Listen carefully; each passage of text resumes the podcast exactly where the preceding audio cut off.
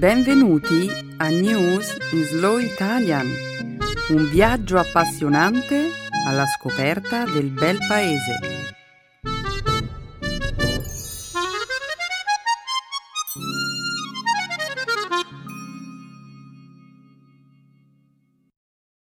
Oggi è giovedì 14 settembre 2017. Benvenuti al nostro programma settimanale News in Slow Italian.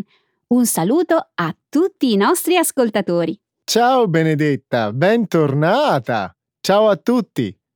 Nella prima parte del nostro programma, oggi parleremo della devastazione lasciata dall'uragano Irma al suo passaggio. Commenteremo poi la campagna di pulizia etnica che sta avendo luogo in Myanmar contro la minoranza Rohingya. In seguito commenteremo i risultati di un controverso studio realizzato dalla Stanford University, secondo il quale un algoritmo informatico potrebbe determinare quale sia l'orientamento sessuale di un individuo sulla base di una serie di immagini fotografiche. Infine, concluderemo questa prima parte della trasmissione di oggi con la notizia di un importante pareggio ottenuto in campo dalla nazionale di calcio siriana, un risultato che porta la squadra più vicina alla qualificazione per la Coppa del Mondo 2018. Sarebbe la prima volta che una squadra di calcio siriana riesce a qualificarsi per la Coppa del Mondo. Sono sicura che molti appassionati di calcio in Siria aspettano con ansia i risultati finali. Secondo te, quale argomento dovremmo scegliere come feature topic della nostra sessione settimanale di Speaking Studio? L'uragano Irma è un tema che ci preoccupa da molti giorni. Purtroppo sì. Bene, ora però continuiamo a presentare la puntata di questa settimana. Come sempre, la seconda parte della trasmissione sarà dedicata alla lingua e alla cultura italiana. Nel segmento grammaticale esploreremo il modo imperativo in relazione ai pronomi in forma di complemento oggetto. Infine, concluderemo il programma con una nuova espressione idiomatica, essere una pacchia. Perfetto, Benedetta. Diamo inizio alla trasmissione. Sì, Stefano, perché aspettare? In alto il sipario.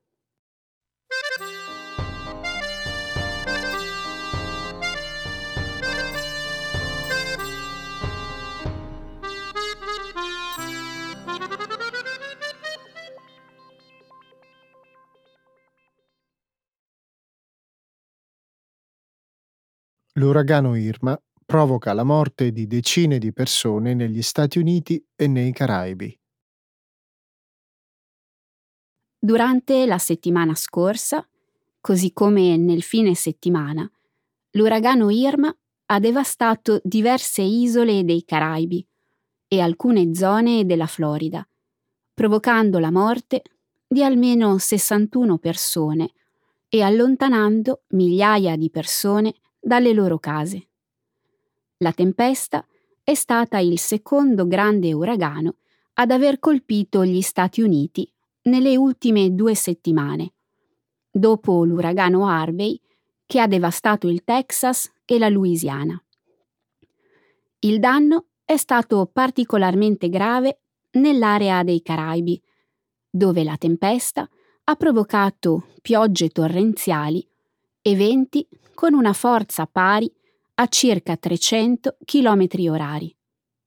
Sulla piccola isola di Barbuda, circa il 95% degli edifici sono stati danneggiati o distrutti, mentre nell'isola di Saint Martin circa 6 abitazioni su 10 sono ora inabitabili. A Cuba 10 persone sono morte mentre alcune zone del centro storico dell'Havana sono state allagate. molti leader politici europei, tra cui il presidente francese Emmanuel Macron, il re Willem Alexander d'Olanda e il ministro degli esteri britannico Boris Johnson, si sono recati nei Caraibi all'inizio di questa settimana, promettendo un contributo per la ricostruzione. Il presidente americano Donald Trump visiterà oggi la Florida.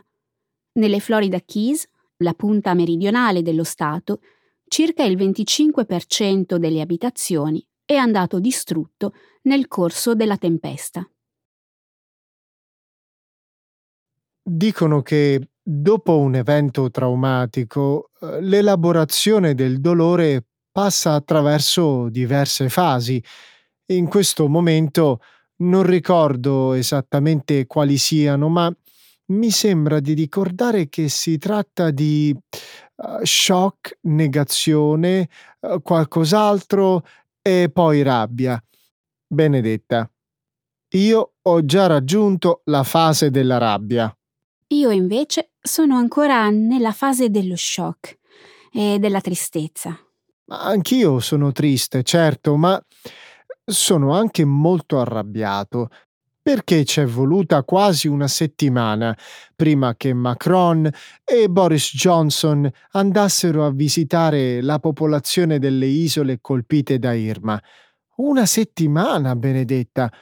La tempesta era stata prevista con giorni di anticipo. È molto sensibile il comportamento del governo di Francia e Regno Unito, vero? Sinceramente, io penso che alcune delle critiche che sono state sollevate siano un po' ingiuste. In realtà è impossibile sapere in anticipo quale sarà l'impatto di una tempesta di questo tipo. Inoltre il Regno Unito aveva mandato nei Caraibi una nave carica di provviste di soccorso già nel mese di luglio e poi le forze britanniche hanno ripristinato l'elettricità nell'ospedale dell'isola di Anguilla con grande efficienza e da lì si sono trasferite direttamente sulle isole Vergini. Ma ora stiamo parlando di beni di prima necessità, cibo, acqua e carburante per i veicoli e i generatori. L'uragano ha colpito la zona dei Caraibi mercoledì della scorsa settimana Emmanuel Macron e Boris Johnson sono arrivati soltanto nella giornata di martedì della settimana successiva. Decisamente un bel po' di tempo per rimanere senza beni di prima necessità. Sì, questo è vero. Inoltre, non capisco perché non sia stato evacuato un maggior numero di persone. Beh, io sono sicura che grazie a tutte queste critiche la prossima volta le autorità si prepareranno meglio. Certo, so che questi discorsi non aiutano chi si trova in difficoltà in questo momento. Ad ogni modo, comunque, spero che sia possibile imparare dagli errori commessi questa volta.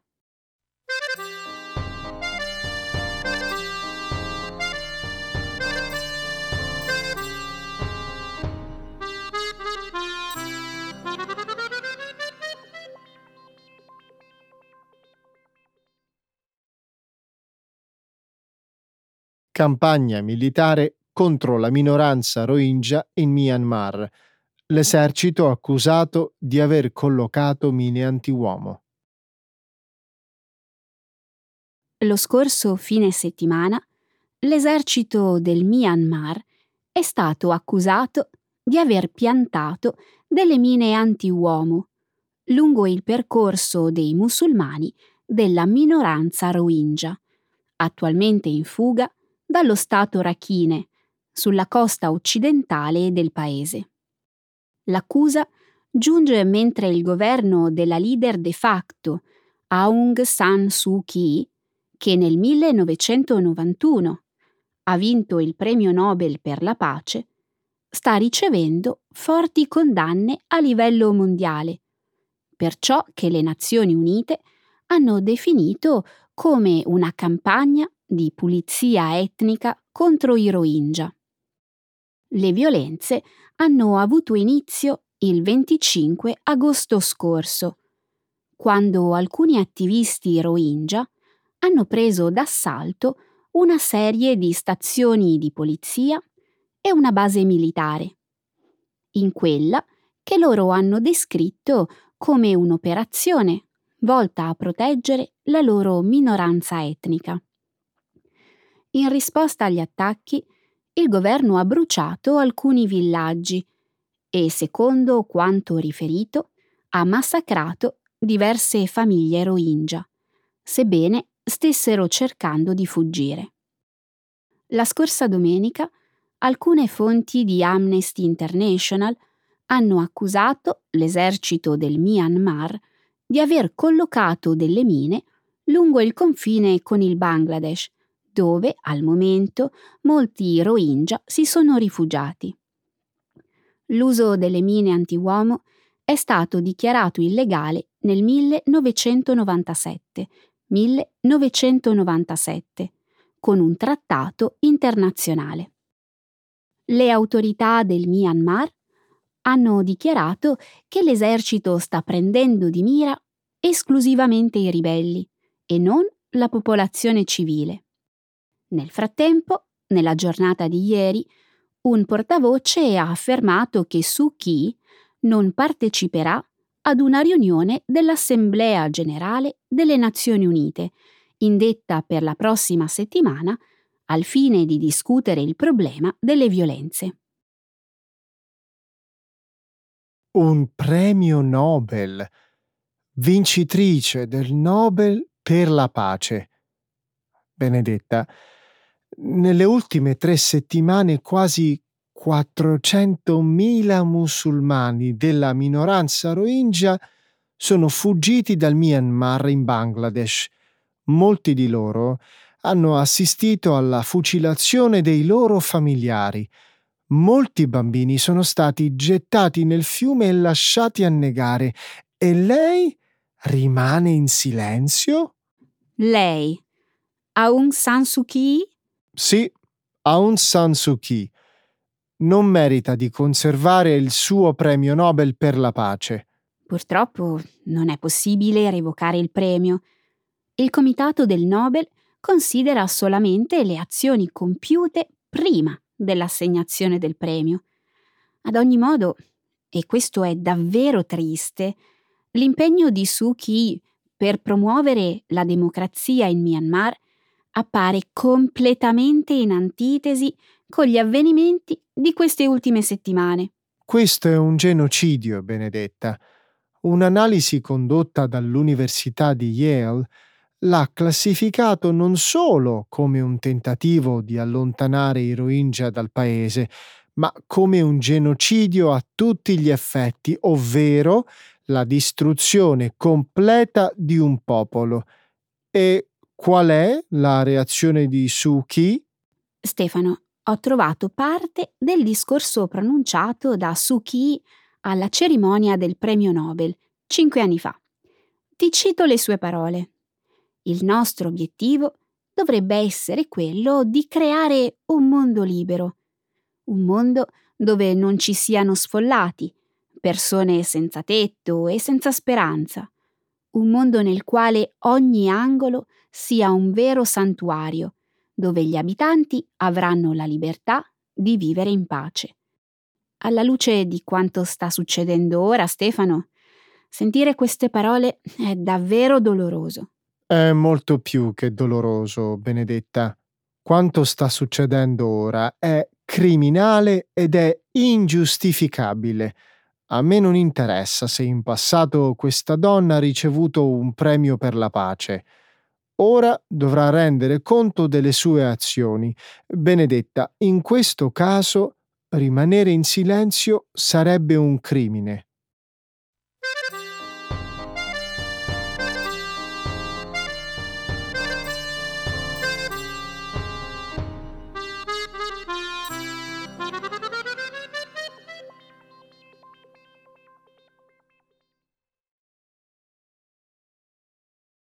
L'intelligenza artificiale inferisce l'orientamento sessuale meglio degli esseri umani. Secondo un articolo pubblicato sul settimanale The Economist lo scorso giovedì, un algoritmo informatico sviluppato alla Stanford University sarebbe capace di determinare se una persona è omosessuale o meno, analizzando una serie di fotografie che ne ritraggono il volto. Secondo gli autori della ricerca, che sarà pubblicata nel Journal of Personality and Social Psychology, il nuovo programma informatico sarebbe molto più preciso degli esseri umani nello stabilire l'orientamento sessuale delle persone.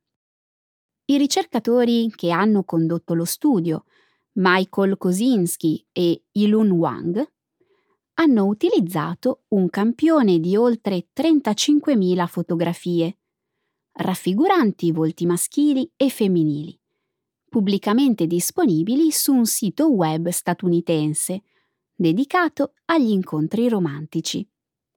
Grazie a un software di lettura facciale, Kosinski e Wang hanno individuato una correlazione tra alcuni specifici tratti del volto e l'orientamento sessuale. I ricercatori hanno poi utilizzato questa correlazione per costruire un modello predittivo, grazie al quale hanno potuto indovinare l'orientamento sessuale delle persone oggetto di studio, con un'accuratezza dell'81% per le immagini maschili e del 74% per le immagini femminili. In confronto, i soggetti umani che hanno partecipato allo studio avevano catalogato le fotografie con un'accuratezza del 61% nel caso dei volti maschili e del 54% nel caso dei volti femminili. Secondo i ricercatori, l'esposizione ormonale nel ventre materno potrebbe avere un ruolo sia nel determinare le caratteristiche del volto di una persona che le sue preferenze sessuali. Alcuni gruppi attivi nel campo della difesa dei diritti gay hanno espresso il timore che questa tecnologia possa essere utilizzata per discriminare le persone omosessuali. Benedetta, questo algoritmo presenta delle potenzialità davvero interessanti, ma allo stesso tempo mi sembra anche molto inquietante. Dopo aver analizzato cinque fotografie del volto di un uomo, l'algoritmo riesce ad indovinare qual è l'orientamento sessuale di questa persona con un'accuratezza del 91%. Temo davvero che questa tecnologia possa essere utilizzata per discriminare le persone o, peggio, sì, condivido la tua preoccupazione. Allo stesso tempo, comunque, lo studio offre nuove prove del fatto che l'orientamento sessuale non è il prodotto di una scelta, ma è determinato da fattori biologici. E secondo te tutto questo si inferisce dallo studio che stiamo commentando? L'unica cosa emersa da questa ricerca è che l'algoritmo identifica una chiara distinzione fisica tra soggetti gay e soggetti eterosessuali. Il che farebbe ipotizzare che, così come nasciamo con alcune caratteristiche facciali, allo stesso modo nasciamo gay o eterosessuali. Ok, ottima osservazione, ma perché? Eh, per che cosa? Perché questa conclusione sarebbe importante in questo momento? Non si tratta forse di una questione già risolta? Sì, è una questione risolta, nella maggior parte dei paesi del mondo occidentale. Esattamente, nel mondo occidentale. Ma esistono dei paesi nei quali essere gay è un crimine, a volte è un crimine punibile con la morte. Queste ricerche possono offrire alle autorità di tali paesi uno strumento di discriminazione. A mio parere, sviluppare queste tecnologie al solo fine di dimostrare che è possibile realizzare questo tipo di rilevamenti rappresenta un gioco pericoloso.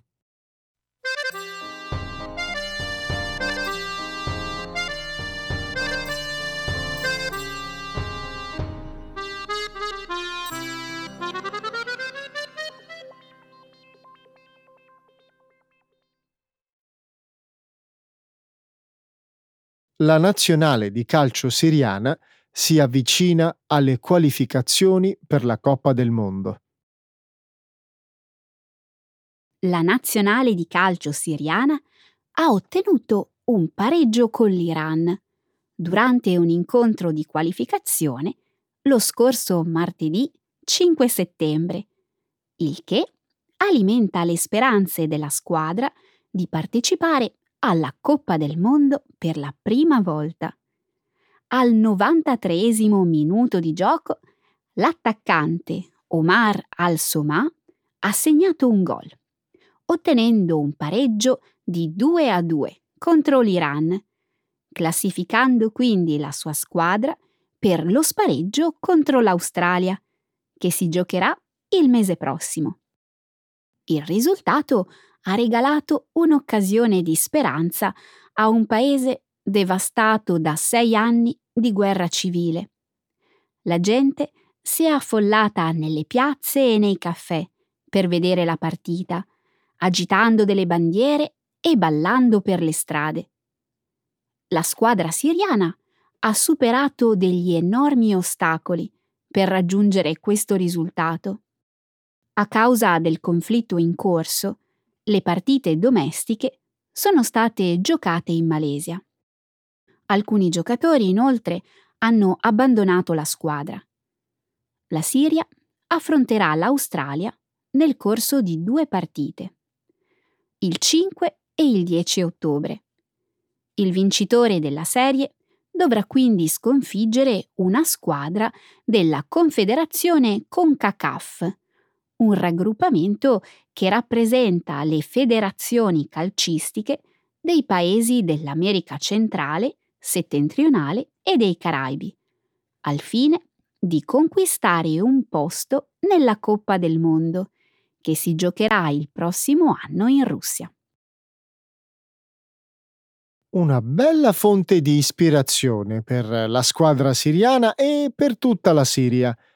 Vedere i giocatori che correvano sul campo dopo il gol del pareggio eh, con la parola Siria stampato sulla maglia al posto dei loro nomi è stato davvero incredibile. Sì, Stefano, è stato molto emozionante. Ha regalato al paese un momento di festa e un'occasione per distogliere il pensiero dalla guerra, anche se solo temporaneamente. Io non posso fare a meno di chiedermi se alcuni siriani non sentano un certo conflitto interiore, soprattutto quelli che non appoggiano il presidente Assad. Dopotutto Assad controlla molti aspetti della squadra di calcio nazionale. Oh, questa è un'ottima osservazione. I giocatori devono essere approvati dal governo, vero? Sì, così vanno le cose in Siria oggi. Secondo un giornalista sportivo siriano, almeno 13 calciatori accusati di aver espresso una posizione contro Assad o di aver sostenuto apertamente l'opposizione attualmente sarebbero dispersi o incarcerati nelle prigioni governative. Eh, Benedetta, non mi piace pensare che il governo stia usando il successo della squadra come un pretesto per dissimulare quello che sta realmente accadendo nel paese e fingere che le cose siano in qualche modo tornate alla normalità. Beh, anche se i siriani nutrono sentimenti contrastanti, sono sicura che il prossimo mese faranno il tifo per la loro squadra con grande orgoglio. Lo penso anch'io. A proposito, Benedetta, alcuni tra i giocatori che in passato avevano lasciato la squadra o che erano stati esiliati ora sono tornati. La scorsa settimana, nel corso di un'intervista, uno di loro ha detto che la squadra rappresenta tutti i siriani.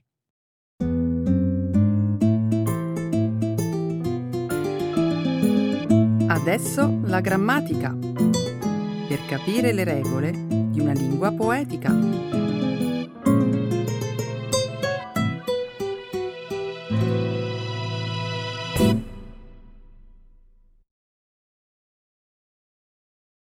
The imperative mood and object pronouns. Oggi sono in vena di parlare delle spiagge italiane. Sai che esiste una fondazione ambientale danese che ogni anno assegna alle località costiere europee che hanno una gestione sostenibile del territorio un marchio conosciuto con il nome di... Non dirlo, si tratta della bandiera blu. Esattamente. È un attestato che premia la pulizia delle spiagge, la qualità delle acque di balneazione e dei lidi. Possono ottenere questo riconoscimento anche gli approdi turistici con acque adiacenti pulite e dintorni senza scarichi fognari. Ok, credo che sia chiaro che il simbolo della bandiera blu è simbolo di qualità e pulizia. Concentriamoci adesso sulle spiagge italiane. Certo. Sai qual è la regione che da sempre ottiene il maggior numero di bandiere blu? La Liguria. A seguire ci sono la Toscana e le Marche. In Italia, nel 2017, sono state ben 342 le spiagge che hanno potuto sventolare la bandiera blu. Ah, fermati un attimo, posso aggiungere una cosa? Naturalmente, dimmi tutto. Lo sapevi che l'associazione ambientalista Lega Ambiente da tempo contesta le scelte dell'organizzazione danese? Dice che chi ama il mare non può fare affidamento soltanto sulla mappa delle bandiere blu. Mm. Non capisco, spiegati meglio.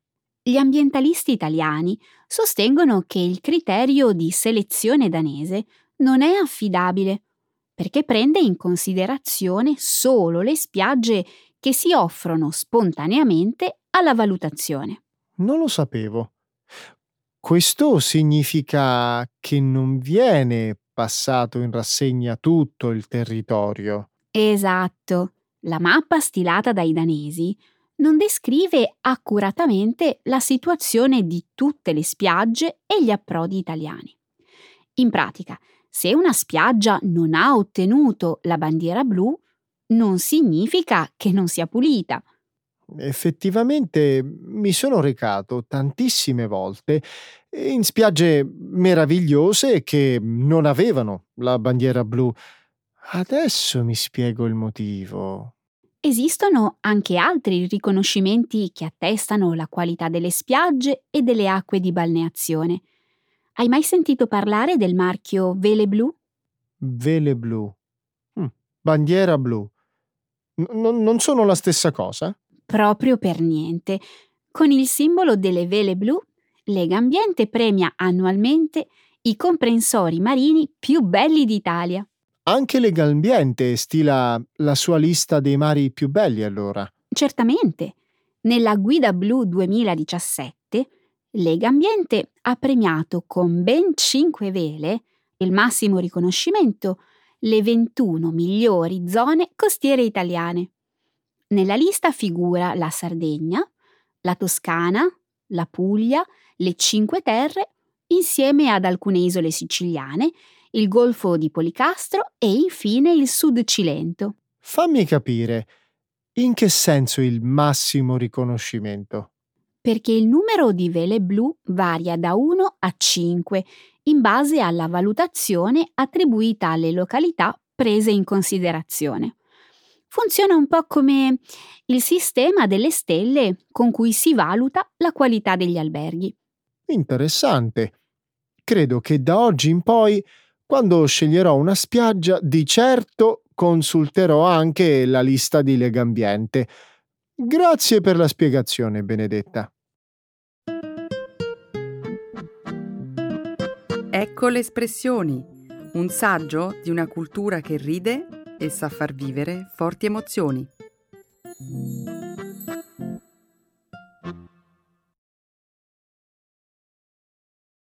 Essere una pacchia. To be a piece of cake. To be easy. Hai mai sentito parlare della Valle Vigezzo? Sinceramente no. Dove si trova questo posto? Si trova in provincia di Verbania ed è una delle sette valli che si diramano dalla Val d'Ossola e mette in comunicazione l'Italia con la Svizzera. È un luogo meraviglioso che in passato ha ispirato moltissimi artisti. Proprio per la presenza storica di paesaggisti e ritrattisti, questa località è stata soprannominata la Valle dei Pittori. Se è così eh, rinomata per la sua bellezza, immagino che sia una località molto frequentata e ricca. Vivere lì deve essere una vera pacchia. Oggi forse la qualità della vita è eccellente, ma un tempo non era per niente una pacchia, tutto il contrario. Pensa che il mestiere tipico della zona in passato era estremamente umile, poco retribuito, sporco e che richiedeva molto sacrificio.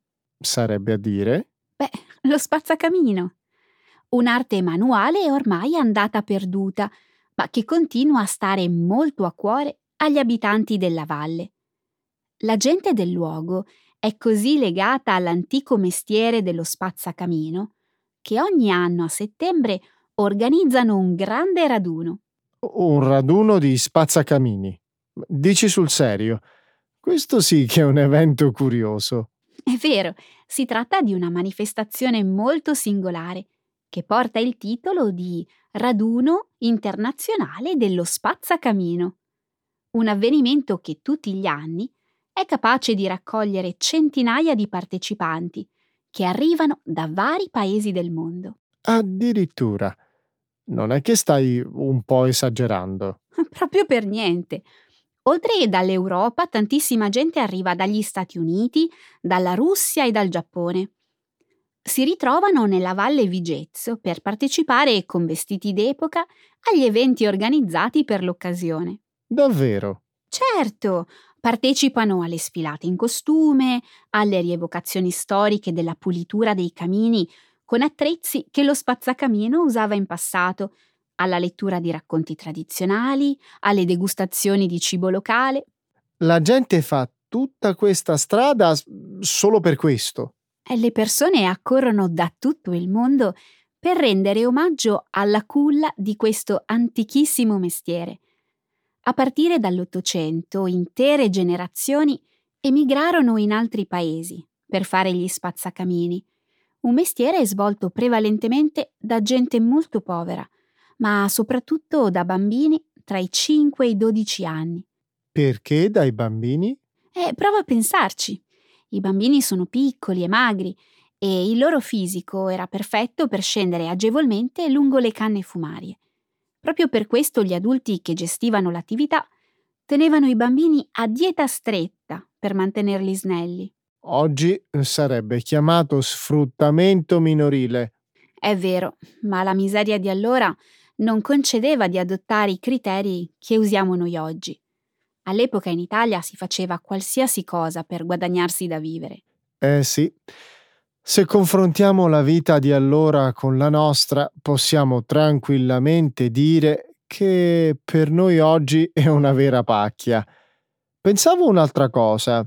Ehm, nell'immaginario collettivo si pensa alla figura dello spazzacamino come quella che viene mostrata nel film Mary Poppins prodotto dalla Walt Disney.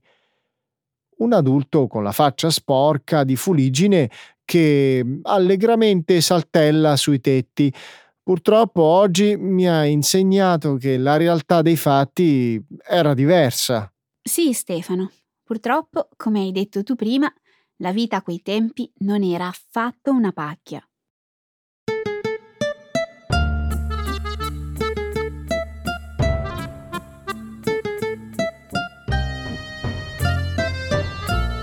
Finalmente è finita la pacchia anche per Benedetta. Eh sì, eccomi di nuovo qui e ne sono molto felice, però Stefano, tempo finito, tempo di saluti. Ok, ciao a tutti. Ciao, alla prossima!